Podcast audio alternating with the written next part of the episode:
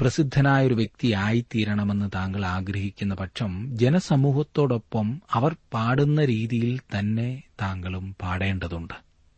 എല്ലാവരും തെറ്റ് ചെയ്യുമ്പോൾ സത്യത്തിനു വേണ്ടി നിന്നാൽ അങ്ങനെയുള്ളവർ അധികം നാൾ നിലനിൽക്കില്ല. കേൾവിക്കാർ പറയുകയും പറഞ്ഞു കേൾക്കുവാൻ ആഗ്രഹിക്കുകയും മാത്രം ചെയ്യുന്ന സംഗതികളുടെ പ്രതിധ്വനിയായിരിക്കുന്ന പ്രസംഗപീഠത്തോട് ദൈവം കരുണ കാണിക്കട്ടെ എന്ന് മാത്രമാണ് എന്റെ പ്രാർത്ഥന.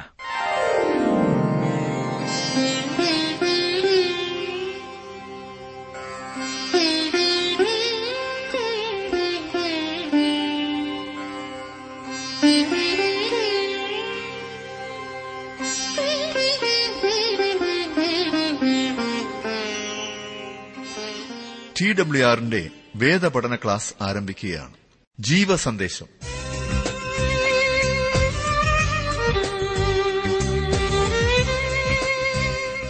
വിശുദ്ധ ലൂക്കോസ് എഴുതിയ സുവിശേഷം മൂന്നാം അധ്യായം. പ്രാർത്ഥനയോടെ നമുക്ക് ശ്രദ്ധിക്കാം ബ്രദർ ജോർജ് ഫിലിപ്പ് ദൈവവചനം പഠിപ്പിക്കുന്നു.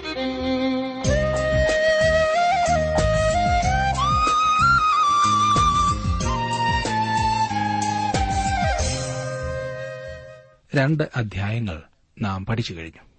ഇന്ന് നമുക്ക് മൂന്നാം അധ്യായം പഠിക്കണം. തയ്യാറാണല്ലോ? യോഹന്നാൻ സ്നാപകന്റെ ദൂതുകളിൽ ലൂക്കോസ് പ്രാധാന്യം നൽകി എടുത്തു പറഞ്ഞിരിക്കുന്നത് മാനസാന്തരപ്പെടുവീൻ എന്നുള്ള അവന്റെ ആഹ്വാനമാകുന്നു. മസിഹായുടെ വരവിന്റെ വ്യവസ്ഥയായി പറഞ്ഞിരിക്കുന്നതും ഇതേ ദൂതാകുന്നു. മോശ നൽകിയ നിയമപ്രകാരം വെള്ളത്തിലുള്ള കഴുകലിൽ നിന്നും അക്കാലത്തെ ഒരു സാധാരണ ആചാരമായിരുന്നു ഈ നിമജ്ജനം അല്ലെങ്കിൽ കഴുകൽ. അതിൽ നിന്നും വ്യത്യസ്തമായി യോഹന്നാൻ തന്റെ അടുക്കൽ വന്നവരെ സ്നാനപ്പെടുത്തി. ഇത് ക്രിസ്തുവിന്റെ വരവിനു വേണ്ടിയുള്ള ഒരു ഒരുക്കമായിരുന്നു. ഒരു ധാർമ്മിക നവീകരണം മാനസികമായുള്ള ഒരു തയ്യാറെടുപ്പെന്ന് പറയാവുന്നതാണ്. എന്നാൽ ക്രിസ്തു പരിശുദ്ധാത്മാവിനാലാണ് സ്നാനപ്പെടുത്തുവാൻ പോകുന്നത്. അത് ഒരു ഒരുക്കമല്ല പിന്നെയോ യഥാർത്ഥ പരിവർത്തനം സമൂലമായൊരു വ്യതിയാനം ഒരു പുതിയ സൃഷ്ടി. ഈ അധ്യായത്തിലുള്ള വംശാവലി മറിയത്തിന്റേതാണ് അത് രണ്ട് വസ്തുതകൾ വെളിപ്പെടുത്തുന്നു. ഒന്ന് ഈ വംശാവലി പുറകോട്ട് ആദാം വരെ പോകുന്നു. അതെ മനുഷ്യവർഗത്തിന്റെ മൊത്തം പിതാവായ ആദാം. യേശു വാസ്തവമായി മനുഷ്യനായിരുന്നു. യേശുവിനെ രാജാവായി അവതരിപ്പിക്കുന്ന വിശുദ്ധ മത്തായി യേശുവിന്റെ വംശാവലിയിൽ അബ്രഹാം വരെ മാത്രമേ പുറകോട്ട് പോയിട്ടുള്ളൂ. എന്നാൽ ലൂക്കോസ് യേശുവിനെ മനുഷ്യനായി അവതരിപ്പിക്കുന്നതിനാൽ ആദാം വരെ വംശാവലി വിവരിക്കുന്നു. രണ്ടാമതായി മറിയം ദാവിദിന്റെ മറ്റൊരു മകനായ നാഥാന്റെ വംശത്തിൽ ആകുന്നു വന്നു പിറന്നത്. യോസഫ് ദാവിദിന്റെ മകനായ ശലോമോനിൽ നിന്നുമുള്ള വംശത്തിലാണ് പിറന്നത്. ഇത് നാം കൂടുതലായി കാണുന്നതാണ്. ഇനി നമുക്ക് യോഹന്നാൻ സ്നാപകന്റെ ശുശ്രൂഷ ഒന്ന് പരിശോധിക്കാം. ഈ മൂന്നാം അധ്യായത്തിൽ വളരെ വിശദമായ വിവരങ്ങൾ നമുക്ക് ലഭിക്കുന്നുണ്ട്. പറയുന്ന കാര്യങ്ങൾ കൃത്യമായി ശരിയായിരിക്കണമെന്ന് നിർബന്ധമുള്ളവനായിരുന്നു ഡോക്ടർ ലൂക്കോസ്. മൂന്നാം അധ്യായത്തിന്റെ ഒന്നാം വാക്യം നോക്കിക്കാട്ടെ. തിബരിയോസ് കൈസരിയുടെ വാഴ്ചയുടെ പതിനഞ്ചാം ആണ്ടിൽ പൊന്തിയോസ് പിലാത്തോസ് യഹൂദ്യ നാട് വാഴുമ്പോൾ ഹെരോദാവ് ഗലീലയിലും അവന്റെ സഹോദരനായ ഫിലിപ്പോസ് ഇതൂര്യത്രക്കൊനിത്തി ദേശങ്ങളിലും ലുസാന്യസ് അബിലേനിയിലും ഇടപ്രഭുക്കന്മാരായും ഹന്നാവും കയ്യഭാവും മഹാപുരോഹിതന്മാരായും ഇരിക്കും കാലം. സക്രിയാവിന്റെ മകനായ യോഹന്നാനും മരുഭൂമിയിൽ വെച്ച് ദൈവത്തിന്റെ അരുളപ്പാടുണ്ടായി. ഈ വാക്യത്തിൽ ആറ് മഹാന്മാരെക്കുറിച്ച് പറഞ്ഞിരിക്കുന്നു. അതിൽ നിന്നും ഈ പറയുന്ന സമയം നിർണയിക്കുവാൻ നമുക്ക് കഴിയും. യേശുക്രിസ്തു ജനിച്ച സമയത്ത് ഔഗസ്തോസ് കൈസറായിരുന്നു റോമിലെ ചക്രവർത്തി. എന്നാൽ യോഹന്നാൻ തന്റെ ശുശ്രൂഷ ആരംഭിക്കുമ്പോൾ തിബരിയോസ് കൈസരായിരുന്നു ചക്രവർത്തി. തിബരിയോസിനെക്കുറിച്ച് മതേതര ചരിത്രം വിവരിക്കുന്നത് അവൻ ബുദ്ധിസാമർഥ്യമുള്ളവനായിരുന്നെങ്കിൽ തന്നെ മൃഗീയനായിരുന്നു. അവൻ സാമർഥ്യമുള്ളവനായിരുന്നെങ്കിലും സൂത്രക്കാരനായിരുന്നു. അവൻ മനുഷ്യത്വം ഇല്ലാത്തവനും അധാർമിക ജീവിതം നയിക്കുന്നവനുമായിരുന്നു. ലോകത്തെ മൊത്തം കീഴടക്കി വാഴുവാൻ അവൻ പരിശ്രമിച്ചു. തുടർന്ന് പറഞ്ഞിരിക്കുന്ന ഭരണാധിപന്മാർ വെറും പാവകളായിരുന്നു. അവരുടെ പേരുകൾ ഒന്ന് ശ്രദ്ധിച്ചാട്ടെ? അതെ ഹന്നാവും കയ്യഭാവും മഹാപുരോഹിതന്മാരായും ഇരിക്കും കാലം. സക്രിയാവിന്റെ മകനായി യോഹന്നാന് മരുഭൂമിയിൽ വെച്ച് ദൈവത്തിന്റെ അരുളപ്പാടുണ്ടായി. ഹന്നാവും കയ്യഭാവും മഹാപുരോഹിതന്മാരായിരുന്നു. ഷടാ എന്തുകൊണ്ടാണ് രണ്ട് മഹാപുരോഹിതന്മാർ? ഒരു സമയത്ത് ഒരു പുരോഹിതനല്ലേ മഹാപുരോഹിതനല്ലേ കാണൂ. എന്നാൽ ഈ ദുസ്ഥിതി വെളിപ്പെടുത്തുന്നത് എന്തെന്നാൽ അക്കാലത്തെ എരുസലേമിലെ മതത്തിന്മേൽ റോമിനുണ്ടായിരുന്ന ശക്തിയാണ്. ഏത് ന്യായപ്രമാണവും തിരുത്തി എഴുതുവാൻ ശക്തിയുള്ള ഒരു ഭരണകൂടം. സിംഹാസനത്തിന്റെ പിൻപിലെ ശക്തി ഹന്നാവായിരുന്നെങ്കിൽ തന്നെ റോം മുൻപിൽ കൊണ്ടുവന്ന് വെച്ചിരുന്ന വ്യക്തി കയ്യഭാവായിരുന്നു പാരമ്പര്യവും ഒന്നും റോമിനൊരു പ്രശ്നമായിരുന്നില്ല. തന്റെ പിതാവിനെപ്പോലെ തന്നെ ദേവാലയത്തിൽ പുരോഹിത ശുശ്രൂഷ ചെയ്യുന്ന ജോലിയായിരുന്നു സാധാരണഗതിയിൽ യോഹന്നാനും തെരഞ്ഞെടുക്കേണ്ടിയിരുന്നത്. പുരോഹിതന്റെ മകൻ അന്ന് പുരോഹിതനാകുമായിരുന്നല്ലോ. യോഹന്നാനും ദേവാലയത്തിലെ ഒരു നേതാവാകാമായിരുന്നു. എന്നാൽ അവനത് നിരസിച്ചു കളഞ്ഞു. പകരം അവൻ മരുഭൂമിയിലേക്ക് പോവുകയും പുരോഹിതനാകുവാനുള്ള അവസരം ത്യജിക്കുകയുമാണ് ചെയ്തത്. അഴിമതി നിറഞ്ഞ ഒരു വ്യവസ്ഥിതിയിൽ ശുശ്രൂഷ ചെയ്യുവാൻ യോഹന്നാന് താൽപര്യമില്ലായിരുന്നു അതുകൊണ്ട് അവനൊരു പ്രവാചകനായി. അതത്രേ ഇവിടുത്തെ ചിത്രം. യോഹന്നാൻ ഒരു പുരോഹിതനായിരുന്നു എന്നാൽ അവനൊരു പ്രവാചകനായി ഇപ്പോൾ. ഇന്ന് അനേകരും ഇതുപോലെ തങ്ങൾ ആയിരിക്കുന്ന ആ വ്യവസ്ഥിതിയിൽ ശ്വാസം മുട്ടിക്കഴിയുന്നുണ്ട്. അന്യായവും അഴിമതിയും നിറഞ്ഞ നേതൃത്വം. ദൈവവചനത്തിൽ നിന്നും വളരെ അകലെയായിരിക്കുന്ന സ്ഥിതി എങ്ങനെ ശുശ്രൂഷിക്കും? ഒരൊറ്റ മാർഗമേ ഉള്ളൂ സുഹൃത്തെ.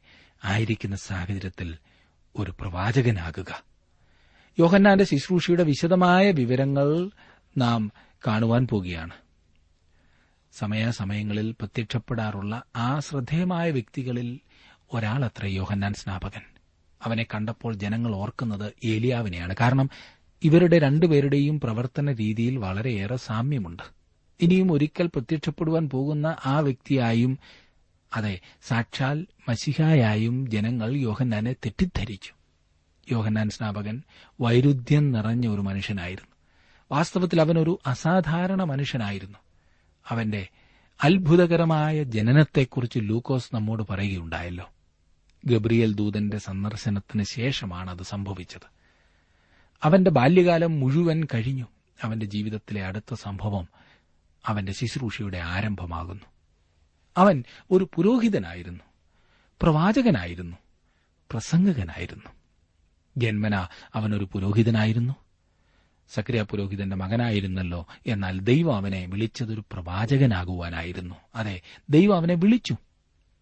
തന്റെ ശുശ്രൂഷയ്ക്കായി ദൈവം അവനെ നിയോഗിച്ചു. ഈ വാക്യങ്ങളിൽ എന്നെ ചിന്തിപ്പിച്ച വേറൊരു കാര്യം എന്തെന്നാൽ സ്ഥാനം നോക്കിയല്ല സർവശക്തനായ ദൈവം തന്റെ അരുളപ്പാടുകൾ അറിയിക്കുന്നത്. അത് കൊള്ളാമല്ലേ. ഉന്നതന്മാരുടെ ഒരു നീണ്ട പട്ടിക തന്നെ ഇവിടെ പറഞ്ഞിരിക്കുന്നു. ചക്രവർത്തി രാജാക്കന്മാർ പ്രഭുക്കന്മാർ മഹാപുരോഹിതന്മാർ പുരോഹിതൻ എന്നുവേണ്ട സകലരുമുണ്ട്. എന്നാൽ ദൈവത്തിന്റെ അരുളപ്പാടുണ്ടായത് കാട്ടിൽ ഒരു കാട്ടുമനുഷ്യനെ പോലെ ജീവിച്ച യോഹന്നാനാണ്. തങ്ങൾ സമർപ്പിക്കപ്പെട്ടവരെയാണ് ദൈവത്തിന് ആവശ്യം. സ്ഥാനവും കുടുംബവും ബുദ്ധി സാമർഥ്യവും വിദ്യാഭ്യാസവും കഴിവുകളുമെല്ലാം നാം എത്രമാത്രം ലഭ്യമാകുന്നു എന്നത് കഴിഞ്ഞിട്ടേ ഉള്ളൂ.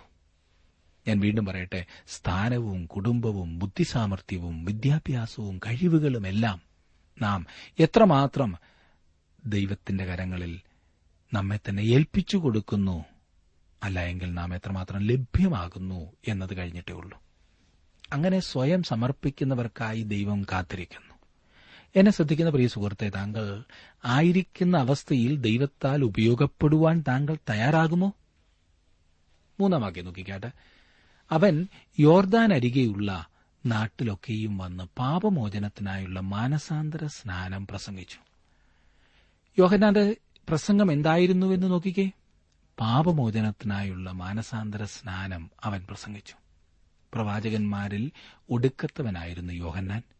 പുതിയ നിയമത്തിന്റെ താളുകളിലേക്ക് നടന്നു കയറിയ ഒരു പഴയ നിയമ കഥാപാത്രമാകുന്നു യോഹന്നാൻ. അവനെ കാണുന്നവരെല്ലാം ഒന്ന് നോക്കും. ക്ഷൗരം ചെയ്യാതെ. ഒട്ടകരോമം കൊണ്ടുള്ള വസ്ത്രം ധരിച്ച് പരുക്കനായി സംസാരിക്കുന്ന ഒരു പ്രത്യേക മനുഷ്യൻ. അവന്റെ വസ്ത്രധാരണത്തിലും ഭക്ഷണരീതിയിലും കാഴ്ചയിലും അവൻ വ്യത്യസ്തനായിരുന്നു. പ്രവാചകന്മാരിൽ അനേകരും നേരിട്ട അതേ അനുഭവമാണ് ഇവനും ലഭിക്കുവാൻ പോകുന്നത്. ഇവനെ കൊന്നുകളയും. ലോകത്തിന്റെ ജീവിത തത്വങ്ങൾക്ക് വിപരീതമായി നിൽക്കുന്ന ഒരു വ്യക്തിയെ അയാൾ ആരായിരുന്നാൽ തന്നെ ലോകം അംഗീകരിക്കുകയില്ല. ഇന്നത്തെ പ്രസംഗകരെ സംബന്ധിച്ചും ഇത് ശരിയാണല്ലേ? പ്രസിദ്ധനായ ഒരു വ്യക്തി ആയിത്തീരണമെന്ന് താങ്കൾ ആഗ്രഹിക്കുന്ന പക്ഷം ജനസമൂഹത്തോടൊപ്പം അവർ പാടുന്ന രീതിയിൽ തന്നെ താങ്കളും പാടേണ്ടതുണ്ട്. എല്ലാവരും തെറ്റ് ചെയ്യുമ്പോൾ സത്യത്തിനു വേണ്ടി നിന്നാൽ അങ്ങനെയുള്ളവർ അധികം നാൾ നിലനിൽക്കില്ല. കേൾവിക്കാർ പറയുകയും പറഞ്ഞു കേൾക്കുവാൻ ആഗ്രഹിക്കുകയും മാത്രം ചെയ്യുന്ന സംഗതികളുടെ പ്രതിധ്വനിയായിരിക്കുന്ന പ്രസംഗപീഠത്തോട് ദൈവം കരുണ കാണിക്കട്ടെ എന്ന് മാത്രമാണ് എന്റെ പ്രാർത്ഥന. ഞാൻ പറഞ്ഞത് മനസ്സിലായല്ലോ? അന്യായം കാണിക്കുന്നവനോട് അതിൽ നിന്നും പിന്തിരിയുവാൻ പറഞ്ഞാൽ അവൻ ഇഷ്ടപ്പെടില്ല. ദൈവം നിന്നെ സ്നേഹിക്കുന്നു എന്ന് പറഞ്ഞാൽ അവൻ എന്ത് സന്തോഷമായിരിക്കും? ദൈവശബ്ദം കേൾക്കുവാൻ ശ്രദ്ധിക്കുവാൻ ലോകം ആഗ്രഹിക്കുന്നില്ല പ്രത്യേകിച്ചും ആ ശബ്ദം ന്യായവിധിയെക്കുറിച്ച് പറയുന്നതാകുമ്പോൾ അത് കേൾക്കുവാൻ താൽപര്യം മനുഷ്യനില്ല. യോഹന്നാന്റെ ദൂത് വളരെ ശക്തമായിരുന്നു. അത് നിങ്ങൾ ഒന്ന് ശ്രദ്ധിച്ചേ. നാല് മുതൽ ഏഴ് വരെയുള്ള വാക്യങ്ങൾ. മരുഭൂമിയിൽ വിളിച്ചു പറയുന്നവന്റെ വാക്കാവിത്. കർത്താവിന്റെ വഴിയൊരുക്കുവിൻ അവന്റെ പാത നിരപ്പാക്കുവിൻ. എല്ലാ താഴ്വരയും നികന്നുവരും എല്ലാ മലയും കുന്നും താഴും. വളഞ്ഞത് ചൊവ്വായും ദുർഘടമായത് നിരന്ന വഴിയായും തീരും. സകല ജഡവും ദൈവത്തിന്റെ രക്ഷയെ കാണും എന്നിങ്ങനെ യശയാപ്രവാചകന്റെ പുസ്തകത്തിൽ എഴുതിയിരിക്കുന്നത് പോലെ തന്നെ. അവനാൽ സ്നാനമേൽപ്പാൻ വന്ന പുരുഷാരത്തോട് അവൻ പറഞ്ഞത് സർപ്പസന്തതികളെ വരുവാനുള്ള കോപത്തെ ഒഴിഞ്ഞ് ഓടിപ്പോകുവാൻ നിങ്ങൾക്ക് ഉപദേശിച്ചു തന്നതാർ. സർപ്പസന്തതികളെ അല്ലെങ്കിൽ അഴിമതിക്കാരെ വഷളന്മാരെ എന്നൊക്കെ വിളിച്ചുകൊണ്ടൊരു പ്രസംഗകൻ തന്റെ പ്രസംഗം ആരംഭിച്ചാൽ അയാളെ എത്ര നാൾ പ്രസംഗിപ്പിക്കും എന്നെനിക്കറിയില്ല. അങ്ങനെയുള്ള ഒരു വ്യക്തി കൂടുതലും യാത്രയയപ്പ് സമ്മേളനങ്ങളിലായിരിക്കും സംബന്ധിക്കേണ്ടി വരുന്നത്. തന്റെ തന്നെ യാത്രയയപ്പ് സമ്മേളനം. ഒരാഴ്ച അങ്ങനെ പ്രസംഗിക്കും പിറ്റേ ആഴ്ച അവിടെ കാണില്ല. ഒരു കൺവെൻഷന് നിങ്ങൾ വിളിക്കും അടുത്ത വർഷം വിളിക്കില്ല. ആ വ്യക്തിയെ എങ്ങനെയെങ്കിലും ഒഴിഞ്ഞു പോകുവാൻ ജനങ്ങൾ ശ്രമിക്കും. എല്ലാവരും അങ്ങനെ പ്രസംഗിക്കണം എന്ന് ഞാൻ പറഞ്ഞില്ല കേട്ടോ. യോഹന്നാന്റെ മുഖപുര നല്ലതാണെന്ന് ഞാൻ ശുപാർശ ചെയ്യുന്നില്ല. എങ്കിലും ഇത് പല ആരാധനകൾക്കും യോജിച്ചതാണെന്നത്രേ ഞാൻ ചിന്തിക്കുന്നത്. യശ്യാപ്രവാചകന്റെ പുസ്തകം നാൽപ്പതാം അധ്യായം മൂന്ന് മുതലുള്ള വാക്യങ്ങളാണ് ഇവിടെ യോഹന്നാൻ ഉദ്ധരിക്കുന്നതെന്നറിയാമല്ലോ. രാജാക്കന്മാർ ഭരിച്ചിരുന്ന കാലത്തൊരു രാജാവ് ദൂരദേശത്തേക്ക് യാത്രയാവുമ്പോൾ അവൻ സഞ്ചരിക്കുവാൻ പോകുന്ന റോഡുകൾ മെച്ചപ്പെടുത്തുമായിരുന്നു. ശരിയാക്കുമായിരുന്നു നന്നാക്കുമായിരുന്നു. എങ്ങനെയാണ് വഴിയൊരുക്കേണ്ടതെന്ന് യോഹന്നാൻ തന്നെ വിളിച്ചു പറയുന്നുണ്ട്. അതുപോലെ മഷിഹായ്ക്ക് വേണ്ടിയുള്ള ഒരുക്കങ്ങളും ചെയ്യേണ്ടിയിരിക്കുന്നു. അത് യോഹന്നാന്റെ ശുശ്രൂഷയുടെ ഫലമായി ധാർമ്മികവും ആത്മീകവുമായ വഴിയാണ് ഒരുക്കേണ്ടത്. അതെങ്ങനെ സാധിക്കുമെന്ന് ചോദിച്ചാൽ മാനസാന്തരം പാപമോചനം ഒരു രക്ഷകനായുള്ള ആവശ്യം എന്നീ കാര്യങ്ങളിലൂടെയാണ് ഒരുക്കം നടക്കേണ്ടത്. അതത്രേ യോഹന്നാൻ ചെയ്ത ശുശ്രൂഷ.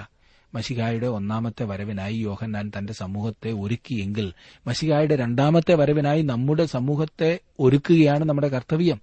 നല്ല സ്വീകരണം ലഭിച്ചെന്ന് വരില്ല കേട്ടോ. എട്ടാം വാക്യം മാനസാന്തരത്തിന് യോഗ്യമായ ഫലം കായ്പീൻ. അബ്രഹാം ഞങ്ങൾക്ക് പിതാവായിട്ടുണ്ട് എന്ന് ഉള്ളം കൊണ്ട് പറവാൻ തുനിയരുത്. അബ്രഹാമിന് ഈ കല്ലുകളിൽ നിന്ന് മക്കളെ ഉളവാക്കുവാൻ ദൈവത്തിന് കഴിയും എന്ന് ഞാൻ നിങ്ങളോട് പറയുന്നു. യോഹന്നാന് പറയുവാനുണ്ടായിരുന്ന ഒരു ദൂത് മാനസാന്തരത്തിന്റേതായിരുന്നു. എന്നാൽ ഇന്ന് നമ്മുടെ ദൂത് അതല്ല. വിശ്വാസത്തിൽ മാനസാന്തരം ഉൾക്കൊള്ളുന്നു എന്നത് സത്യം തന്നെ. വിശുദ്ധ പൌലോസ് തെസലോനിക്കയിലെ വിശ്വാസികൾക്ക് എഴുതിയപ്പോൾ പറഞ്ഞത് ജീവനുള്ള സത്യദൈവത്തെ സേവിക്കുവാൻ അവർ വിഗ്രഹങ്ങളിൽ നിന്നും ദൈവത്തെങ്കിലേക്ക് തിരിഞ്ഞിരിക്കുകയാകുന്നു എന്നത്രേ.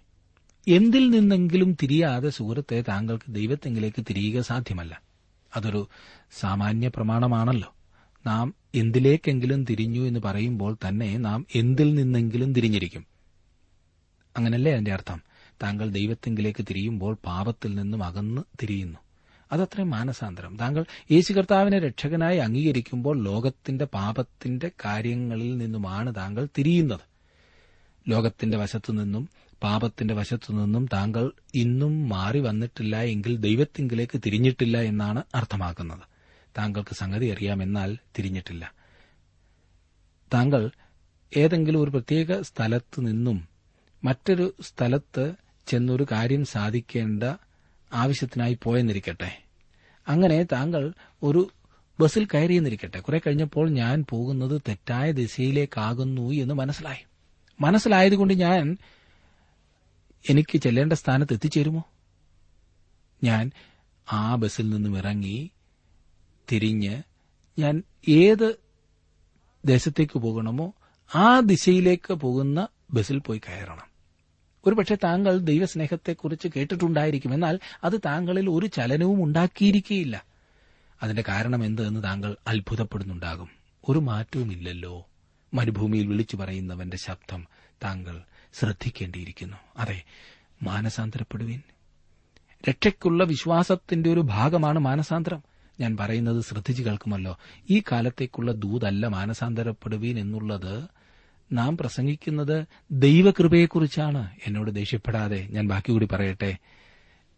എന്നാൽ താങ്കൾ ദൈവകൃപ പ്രാപിച്ച ഒരു വ്യക്തിയാകുന്നുവെങ്കിൽ അതെ ദൈവത്തിങ്കിലേക്ക് തിരിഞ്ഞിട്ടുണ്ടെങ്കിൽ താങ്കളുടെ പാപത്തിൽ നിന്നും താങ്കൾ തിരിഞ്ഞിരിക്കുമെന്നത് തീർച്ചയാണ്. പഴമക്കാർ പറഞ്ഞു തന്നെ ശ്രദ്ധിക്കൂ ഉത്തരത്തിലിരിക്കുന്നത് എടുക്കണമെങ്കിൽ കക്ഷത്തിലിരിക്കുന്നത് പോകണം. ഏതെങ്കിലും ഒന്നേ സാധിക്കൂ രണ്ടും കൂടി കൊണ്ടു നടക്കുവാൻ ശ്രമിച്ച് നാം സ്വയം വഞ്ചിക്കപ്പെടുകയാണ് പലപ്പോഴും ഉണ്ടാകുന്നത്. പാപത്തിൽ നിന്നും താങ്കൾ തിരിയുന്നില്ല എങ്കിൽ താങ്കൾ വാസ്തവത്തിൽ ദൈവത്തിങ്കിലേക്ക് തിരിഞ്ഞിട്ടില്ല. രക്ഷയിൽ മാനസാന്തരവും അനുതാപവും ഉൾക്കൊണ്ടിട്ടുണ്ട്. എന്നാൽ ഇന്ന് ദൈവത്തിന്റെ ദൂതെന്തെന്നാൽ കർത്താവായ യേശുക്രിസ്തുവിൽ വിശ്വസിക്കുക എന്നാൽ നീ രക്ഷിക്കപ്പെടും എന്നെ ശ്രദ്ധിച്ചുകൊണ്ടിരിക്കുന്ന പ്രിയ സുഹൃത്തെ താങ്കൾ ദൈവത്തെങ്കിലേക്ക് തിരിഞ്ഞിട്ടുണ്ടോ? പാപമാകുന്നു എന്ന് വ്യക്തമായി മനസ്സിലാക്കിയിട്ടുള്ള പലതിലും താങ്കൾ ഇന്നും ജീവിക്കുകയല്ലേ? അതിനെന്തെല്ലാം ന്യായീകരണമാകുന്നു താങ്കൾ നൽകുന്നത്? താങ്കൾ അതിനെ ഒരു ബലഹീനതയെന്ന് വിശേഷിപ്പിക്കുന്നു. ഇന്നും ഉയരത്തിലിരിക്കുന്ന ആ അനുഗ്രഹങ്ങൾ സ്വന്തമാക്കുവാൻ താങ്കൾക്ക് സാധിച്ചിട്ടില്ല. കാരണം വിട്ടുകളവാൻ സാധിക്കാത്ത ചില കാര്യങ്ങൾ താങ്കൾ വെച്ചുകൊണ്ടാണ് മുൻപോട്ട് പോകുന്നത്. അത് വെച്ചുകൊണ്ടാണ് അനുഗ്രഹത്തിന് വേണ്ടി ശ്രമിക്കുന്നത്. അവ ഒരുപക്ഷെ ചില സ്വഭാവങ്ങളാകാം ചില ബന്ധങ്ങളാകാം ചിലരോടുള്ള സ്നേഹക്കുറവാകാം.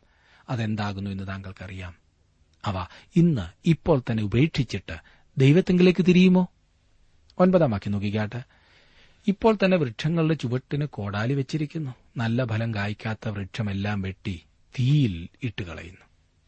യോഹന്നാന്റെ കാലത്ത് ഫലം കായ്ക്കാത്ത വൃക്ഷങ്ങൾ ഉപയോഗശൂന്യമായിരുന്നു. അവയെ മുറിച്ച് വിറകിന് മാത്രമാണ് ഉപയോഗിച്ചിരുന്നത്. യോഹന്നാന്റെ ദൂത് എത്ര ശക്തമായിരുന്നു എന്ന് നോക്കുക. വീണ്ടെടുക്കുന്ന ദൈവസ്നേഹത്തിന്റെ ദൂത് യോഹന്നാൻ ഒരിക്കലും നൽകിയില്ല. ആ ദൂത് നൽകുവാനല്ല അവനെ വിളിച്ചത്. ആസന്നമായ ന്യായവിധിയുടെ ഒരു ദൂതുമായാണ് യോഹന്നാൻ വന്നത്. ഇക്കാലത്തേക്കും ഉള്ള ദൈവിക ദൂതിന്റെ ഒരു ഭാഗമാണ് ഇത് എന്ന കാര്യം നാം മനസ്സിലാക്കിയിരിക്കേണ്ടതാണ്. ഇസ്രായേൽ ജാതി ദൈവം ഉദ്ദേശിച്ചതുപോലെ ഫലം പുറപ്പെടുവിക്കുന്നില്ലായിരുന്നു. അതിനാൽ ന്യായവിധി അവരുടെ മേൽ വരുവാൻ പോകുകയായിരുന്നു. തന്റെ ജനത്തോട് യോഹനാൻ പറഞ്ഞത് അവർ ഫലം പുറപ്പെടുവിക്കുന്നില്ലെങ്കിൽ മരത്തിന്റെ ചുവട്ടിൽ കോടാലി വെക്കും എന്നാണ്. കർത്താവായ യേശുക്രിസ്തു സഭയോടും ഇന്ന് പറയുന്നത് ഇതുതന്നെയാണ് നമ്മിൽ നിന്നും എന്ത് ഫലമാണ് ഉണ്ടാകുന്നത്? ഒരു സ്വയപരിശോധന ചെയ്യുന്നത് നല്ലതാണ്. ഫലമില്ലാത്ത ജീവിതം എത്ര അർത്ഥശൂന്യമാണ്. പ്രിയ സഹോദര സഹോദരി താങ്കളുടെ ജീവിതത്തിൽ എന്ത് ഫലമാണ് ഉണ്ടാകുന്നതെന്ന് ഒന്ന് സ്വയപരിശോധന ചെയ്യുമോ? നിലനിൽക്കുന്ന ഫലമാണ് വേണ്ടത്. ക്രിസ്തുവിൽ ജീവിക്കുന്ന ഒരുവനിൽ മാത്രമേ ഫലമുണ്ടാകൂ എന്ന് യേശു കർത്താവ് വ്യക്തമാക്കിയിട്ടുണ്ട്. യോഹനാന്റെ സുവിശേഷം പതിനഞ്ചാം അധ്യായം നാം വായിക്കുമ്പോൾ അവിടെ ഈ ഫലത്തെക്കുറിച്ച് പറയുന്നു. നമ്മെ ആരെയും വെട്ടിക്കളയാതിരിക്കുവാൻ നമുക്ക് പ്രാർത്ഥിക്കാം. മൂന്നാം അധ്യായത്തിന്റെ പത്തും പതിനൊന്നും വാക്യങ്ങൾ നോക്കിക്കാട്ട്. എന്നാൽ ഞങ്ങൾ എന്തു ചെയ്യണം എന്ന് പുരുഷാരം അവനോട് ചോദിച്ചു. അതിനവൻ രണ്ട് വസ്ത്രമുള്ളവൻ ഇല്ലാത്തവന് കൊടുക്കട്ടെ ഭക്ഷണ സാധനങ്ങൾ ഉള്ളവനും അങ്ങനെ തന്നെ ചെയ്യട്ടെ എന്ന് ഉത്തരം പറഞ്ഞു. ഇസ്രായേൽ ജനം സ്വയ താൽപര്യങ്ങൾക്കു വേണ്ടി ജീവിക്കുകയാണെന്ന് വ്യക്തമായി മനസ്സിലാകത്തക്ക ഭാഷയിൽ യോഹന്നാൻ പറയുവാൻ ശ്രമിക്കുകയായിരുന്നു. തങ്ങൾക്ക് ഉള്ളത് അവൻ മറ്റുള്ളവരുമായി പങ്കിടുന്നില്ലായിരുന്നു. പന്ത്രണ്ടും പതിമൂന്നും വാക്യങ്ങൾ നോക്കിക്കാട്ട്. ചുങ്കക്കാരും സ്നാനമേൽപ്പാൻ വന്നു. ഗുരു ഞങ്ങൾ എന്തു ചെയ്യണം എന്ന് അവനോട് ചോദിച്ചു. നിങ്ങളോട് കൽപ്പിച്ചതിലധികം ഒന്നും പിരിക്കരുത് എന്ന് അവൻ പറഞ്ഞു. ചുങ്കക്കാർ നികുതി പിരിക്കുന്നവരായിരുന്നു. ദ്രവ്യാഗ്രഹത്തിന് പേരുകെട്ടവരായിരുന്നു അവർ. എന്നിരുന്നാലും അവരും യോഹനാന്റെ അടുത്ത് എന്ന് ഞങ്ങൾ എന്തു ചെയ്യണമെന്ന് ചോദിച്ചു. അവർ ദൈവത്തിങ്കിലേക്ക് തിരിഞ്ഞു. പതിനാലാം വാക്യം. പടജനവും അവനോട് ഞങ്ങൾ എന്ത് ചെയ്യണമെന്ന് ചോദിച്ചതിന് ആരെയും ബലാത്കാരം ചെയ്യാതെയും ചതിയായി ഒന്നും വാങ്ങാതെയും നിങ്ങളുടെ ശമ്പളം മതി എന്ന് വെപ്പീൻ എന്ന് അവരോട് പറഞ്ഞു. വിവിധ പരിതസ്ഥിതികളിൽ നിന്നും വ്യത്യസ്ത നിലയിലുള്ള ആളുകൾക്ക് യോഹന്നാൻ കൊടുത്ത പ്രായോഗികമായ ഉപദേശം ഇതായിരുന്നു. പ്രിയ സുഹൃത്തെ താങ്കൾ ആയിരിക്കുന്ന അവസ്ഥയിൽ ഒരു ദൈവ പൈതലാകുന്നു എന്ന് തെളിയിക്കത്തക്കവണ്ണം ജീവിക്കുകയും പ്രവർത്തിക്കുകയും ചെയ്യുക. താങ്കൾ ഒരു സ്കൂൾ അധ്യാപകനോ അധ്യാപികയോ ആകുന്നുവെങ്കിൽ ഒരു ദൈവ പൈതലാകുന്നു എന്ന് വെളിപ്പെടുത്തത്തക്കവണ്ണം താങ്കൾ പഠിപ്പിക്കുക. സമയത്തിന് ക്ലാസ്സിൽ വരാതെയും ശരിയായി തയ്യാർ ചെയ്യാതെയും പഠിപ്പിക്കുവാൻ തുടങ്ങിയാൽ ദൈവനാമം ദുഷിക്കപ്പെടും. താങ്കളുടെ ജോലിയിൽ ഒരു ദൈവ പൈതലാണെന്ന് താങ്കൾ തെളിയിക്കേണ്ടതുണ്ട്. പ്രിയ സഹോദരി താങ്കൾ ഒരു മാതാവാകുന്നുവെങ്കിൽ ദൈവ പൈതലാകുന്നു എന്ന് ആദ്യം സ്വന്തം ഭവനത്തിൽ തെളിയിക്കുക. ഭർത്താവിനെയും മക്കളെയും കരുതേണ്ട വിധം കരുതുന്നുണ്ടോ? പ്രിയ സഹോദര താങ്കളുടെ കുടുംബത്തിൽ ഒരു ദൈവപൈതലാകുന്നു എന്ന് തെളിയിക്കുവാൻ താങ്കൾക്ക് സാധിക്കുന്നുണ്ടോ? ആയിരിക്കുന്ന അവസ്ഥ വിട്ടോടുവാൻ വരട്ടെ. താങ്കൾ ഒരു ദൈവവൈതലാണെന്ന് അവിടെ ആയിരിക്കുന്ന അവസ്ഥയിൽ വെളിപ്പെടട്ടെ. താങ്കൾ ആയിരിക്കുന്നത് പോലെ മറ്റുള്ളവർ താങ്കളെ മനസ്സിലാക്കട്ടെ. അതുതന്നെയാണല്ലോ യേശു കർത്താവും പറഞ്ഞത്. ആകയാൽ അവരുടെ ഫലത്താൽ നിങ്ങൾ അവരെ തിരിച്ചറിയുമെന്ന്. മത്താരുടെ സുശേഷം ഏഴാം അധ്യായത്തിന്റെ ഇരുപതാം വാക്യം. ഇനി ഞാൻ മൂന്നാം അധ്യായത്തിന്റെ പതിനഞ്ച് മുതൽ പതിനേഴ് വരെയുള്ള വാക്യങ്ങൾ വായിക്കട്ടെ. ജനം കാത്തുനിന്നു. അവൻ ക്രിസ്തുവോ എന്ന് എല്ലാവരും ഹൃദയത്തിൽ യോഹന്നാനെ കുറിച്ച് വിചാരിച്ചുകൊണ്ടിരിക്കുമ്പോൾ യോഹന്നാൻ എല്ലാവരോടും ഉത്തരം പറഞ്ഞത് ഞാൻ നിങ്ങളെ വെള്ളം കൊണ്ട് സ്നാനം കഴിപ്പിക്കുന്നു. എന്നാൽ എന്നിലും ബലവാനായവൻ വരുന്നു. അവന്റെ ചെരുപ്പിന്റെ വാറ് അഴിപ്പാൻ ഞാൻ യോഗ്യനല്ല. അവൻ നിങ്ങളെ പരിശുദ്ധാത്മാവ് കൊണ്ടും തീ കൊണ്ടും സ്നാനം കഴിപ്പിക്കും. അവന് വീശുമുറം കയ്യിലുണ്ട്. അവൻ കളത്തെ മുറ്റും വെടിപ്പാക്കി കോതമ്പ് കളപ്പുരയിൽ കൂട്ടിവെക്കുകയും പതിർ കെടാത്ത തീയിലിട്ട് ചുട്ടുകളയുകയും ചെയ്യും. തന്റെ ദൂത് അന്തിമമായതല്ല എന്ന് യോഹന്നാൻ വ്യക്തമാക്കുന്നു. വരുവാനുള്ളവനു വേണ്ടി പാത ഒരുക്കുകയായിരുന്നു അവൻ ചെയ്തത്.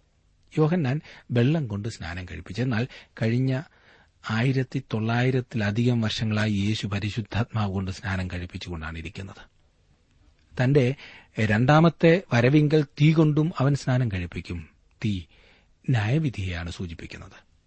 ഇവിടെ പറഞ്ഞിരിക്കുന്നത് പെന്തക്കോസ് നാളിന്റെ സൂചനയാണെന്ന് ചിന്തിക്കുന്നവരുണ്ട്. അങ്ങനെ ചിന്തിക്കുന്നവർ മനസ്സിലാക്കി വെച്ചിരിക്കുന്നത് പരിശുദ്ധാത്മാവ് ഇറങ്ങി വന്ന ആ ദിവസം ആ മാളിക മുറിയിൽ കൂടി വന്നവരുടെ തലമേൽ അഗ്നി പ്രത്യക്ഷപ്പെട്ടു എന്നത്രേ. പരിശുദ്ധാത്മാവ് വന്നു എന്നത് സത്യം തന്നെ. എന്നാൽ പ്രവൃത്തിയുടെ പുസ്തകം രണ്ടാം അധ്യായത്തിന്റെ മൂന്നാം വാക്യത്തിൽ നാം വായിക്കുന്നത് അഗ്നിജ്വാല പോലെ എന്നാകുന്നു. അത് അഗ്നി അല്ലായിരുന്നു. അവർക്കങ്ങനെ കാണുവാൻ സാധിച്ചു. പരിശുദ്ധാത്മാവിന്റെ ആഗമനം തീ കൊണ്ടുള്ള സ്നാനത്തിന്റെ നിവൃത്തിയായിരുന്നില്ല അത് നമ്മുടെ കർത്താവിന്റെ രണ്ടാമത്തെ വരവിങ്കൽ സംഭവിക്കും. ഇനിയും പത്തൊൻപതും ഇരുപതും വാക്യങ്ങൾ നോക്കിക്കേ. എന്നാൽ ഇടപ്രഭുവായ ഹേരോദാവും സഹോദരന്റെ ഭാര്യ ഹേരോദ്യ നിമിത്തവും ഹേരോദാവ് ചെയ്ത സകല ദോഷങ്ങൾ നിമിത്തവും യോഹന്നാൻ അവനെ ആക്ഷേപിക്കയാൽ അതെല്ലാം ചെയ്തതുകൂടാതെ അവനെ തടവിലാക്കുകയും ചെയ്തു. ഹേരോദാവ് അവന്റെ സഹോദരനായ ഫിലിപ്പിന്റെ ഭാര്യ ഹെരോദ്യയെ വിവാഹം ചെയ്തതിനെ യോഹന്നാൻ പരസ്യമായി ശാസിച്ചു. രാജാവിനെ ശാസിക്കുകയോ? അതെ ദൈവവചനം അറിയിക്കുന്നത് മുഖം നോക്കാതെയാണ്. ഹേരോദ്യ ഇത് നിമിത്തം കോപിഷ്ഠയാകുകയും യോഹന്നാനെ തടവിലാക്കണമെന്ന് ആവശ്യപ്പെടുകയും ചെയ്തു. അവളുടെ ആഗ്രഹത്തെ ഹേരോദാവ് നിവർത്തിച്ചു കൊടുക്കുകയും അങ്ങനെ യോഹന്നാനെ പിടിച്ച് തടവിലാക്കുകയും ചെയ്തു. ഇരുപത്തൊന്ന് ഇരുപത്തിരണ്ട് വാക്യങ്ങളിൽ ജനമെല്ലാം സ്നാനമേൽക്കുകയിൽ യേശുവും സ്നാനമേറ്റു പ്രാർത്ഥിക്കുമ്പോൾ സ്വർഗം തുറന്നു. പരിശുദ്ധാത്മാവ് ദേഹരൂപത്തിൽ പ്രാവ് എന്ന പോലെ അവന്റെ മേൽ ഇറങ്ങി വന്നു. നീ എന്റെ പ്രിയപുത്രൻ നിന്നിൽ ഞാൻ പ്രസാദിച്ചിരിക്കുന്നു എന്ന് സ്വർഗത്തിൽ നിന്ന് ഒരു ശബ്ദവുമുണ്ടായി. സംഭവം നടന്ന ക്രമം അനുസരിച്ചല്ല ലൂക്കോസ് തന്റെ സുവിശേഷം എഴുതുന്നതെന്ന് ഈ ഭാഗം സ്ഥിരീകരിക്കുന്നു. അങ്ങനെ എഴുതണം എന്ന് നിർബന്ധവുമില്ല. അങ്ങനെ ആയിരുന്നെങ്കിൽ യോഹന്നാനെ തടവിലാക്കുന്ന സംഭവത്തിനു മുൻപായി യേശുവിന്റെ സ്നാനത്തെക്കുറിച്ച് രേഖപ്പെടുത്തുമായിരുന്നല്ലോ. യോഹന്നാന്റെ കൈക്കീഴിലുള്ള യേശുവിന്റെ സ്നാനത്തെക്കുറിച്ച് വിശുദ്ധ മത്തായുടെ സുവിശേഷം പഠിച്ചപ്പോൾ നാം വിശദമായി ചിന്തിച്ചതാണ്. അതുകൊണ്ട് ഇപ്പോൾ അതിനുള്ള സമയം ഞാൻ എടുക്കുന്നില്ല.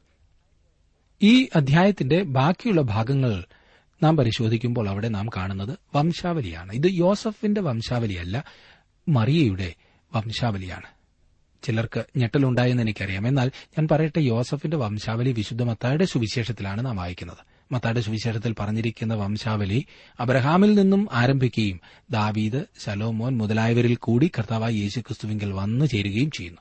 യോസഫിൽ കൂടിയാണ് സിംഹാസനത്തിനുള്ള അവകാശം നിയമപരമായി ലഭിച്ചത്. ഇനിയും ഇരുപത്തിമൂന്നാം വാക്യത്തിൽ നാം വായിക്കുന്നത് യേശുവിന് താൻ പ്രവൃത്തി ആരംഭിക്കുമ്പോൾ ഏകദേശം മുപ്പത് വയസ്സായിരുന്നു. അവൻ യോസഫിന്റെ മകൻ എന്ന് ജനം വിചാരിച്ചു. യോസഫ് ഹേലിയുടെ മകൻ. ഈ വംശാവലിയിൽ പറഞ്ഞിരിക്കുന്നത് മകൻ എന്ന പദം. ഈ ഭാഗത്തിന്റെ പ്രാരംഭ കയ്യെഴുത്ത് പ്രതികളിൽ കാണുന്നില്ല. യോസഫ് ഹേലിയുടെ മകൻ അല്ലായിരുന്നു.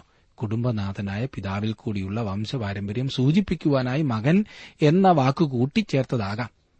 വേറൊരു വിധത്തിൽ പറഞ്ഞാൽ പുരുഷന്റെ പേരിന് അനുസരിച്ചാണ് വംശാവലി കുറിക്കുന്നത്. യോസഫിൽ കൂടിയുള്ള വംശാവലി പറഞ്ഞിരിക്കുന്ന വിശുദ്ധ മത്തായുടെ സുവിശേഷത്തിൽ തന്നെ യാക്കോബ് മറിയയുടെ ഭർത്താവായി യോസഫിനെ ജനിപ്പിച്ചു എന്നാണ് കാണുന്നത്.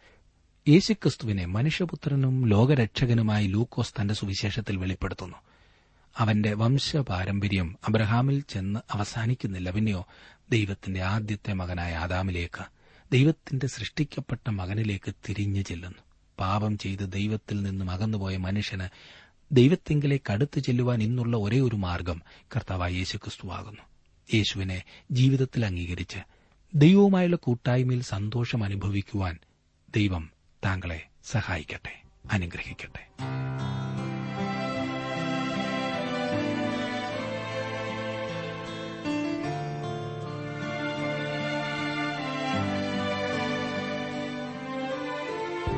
ഇന്നത്തെ ജീവസന്ദേശ പഠന ക്ലാസ്സിലൂടെ ഞങ്ങളെ ശ്രദ്ധിച്ച എല്ലാ പ്രിയ ശ്രോതാക്കളോടുമുള്ള നന്ദിയെ അറിയിക്കട്ടെ. ദൈവവചനം കൃത്യമായി ക്രമമായി പഠിക്കുവാൻ ലഭിച്ചിരിക്കുന്ന ഈ അസുലഭ അവസരം പ്രയോജനപ്പെടുത്തുകയും സ്നേഹിതരെ അതിനായി ഉത്സാഹിപ്പിക്കുകയും ചെയ്യുക. അഭിപ്രായങ്ങളും നിർദ്ദേശങ്ങളും പ്രാർത്ഥനാ വിഷയങ്ങളും ഞങ്ങളെ അറിയിക്കുക. ഈ പുസ്തകത്തിന്റെ വിഷയവിഭജനം audio C D S D card എന്നിവ ആവശ്യമെങ്കിൽ ഞങ്ങളുമായി ബന്ധപ്പെടുക. ഞങ്ങളുടെ വിലാസം ജീവസന്ദേശം പോസ്റ്റ് ബോക്സ് നമ്പർ മൂന്ന് തിരുവല്ല അഞ്ച് Keralam. Phone zero four six nine two seven zero zero two eight four. Mobile nine four four seven seven six seven three seven eight ഞങ്ങളുടെ email address Malayalam T T B at radio eight eight two dot com വെബ്സൈറ്റിലും ഞങ്ങളുടെ programme ലഭിക്കുന്നതാണ്. ഞങ്ങളുടെ website W W W dot radio eight eight two dot com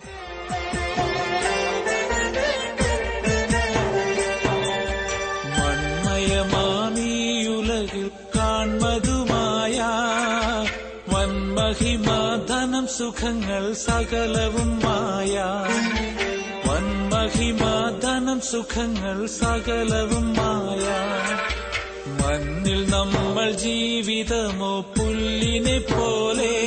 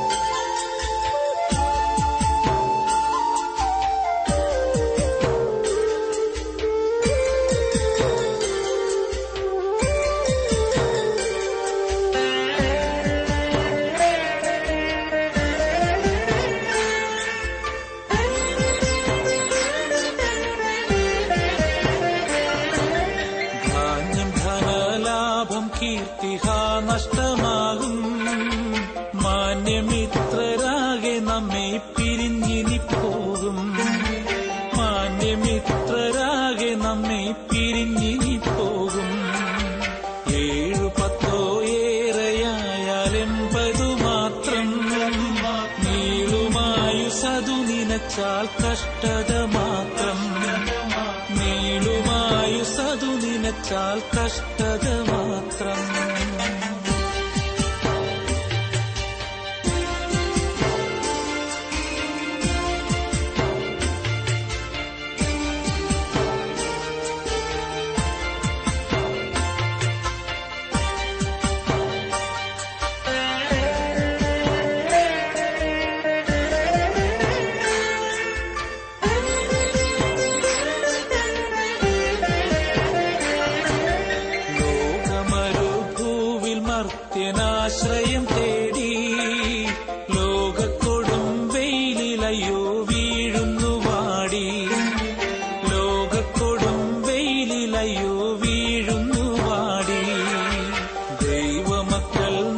നമുക്ക് സ്വർഗം ഹാ സ്വന്ത ദേശം കേവലമീ പാരിടമോ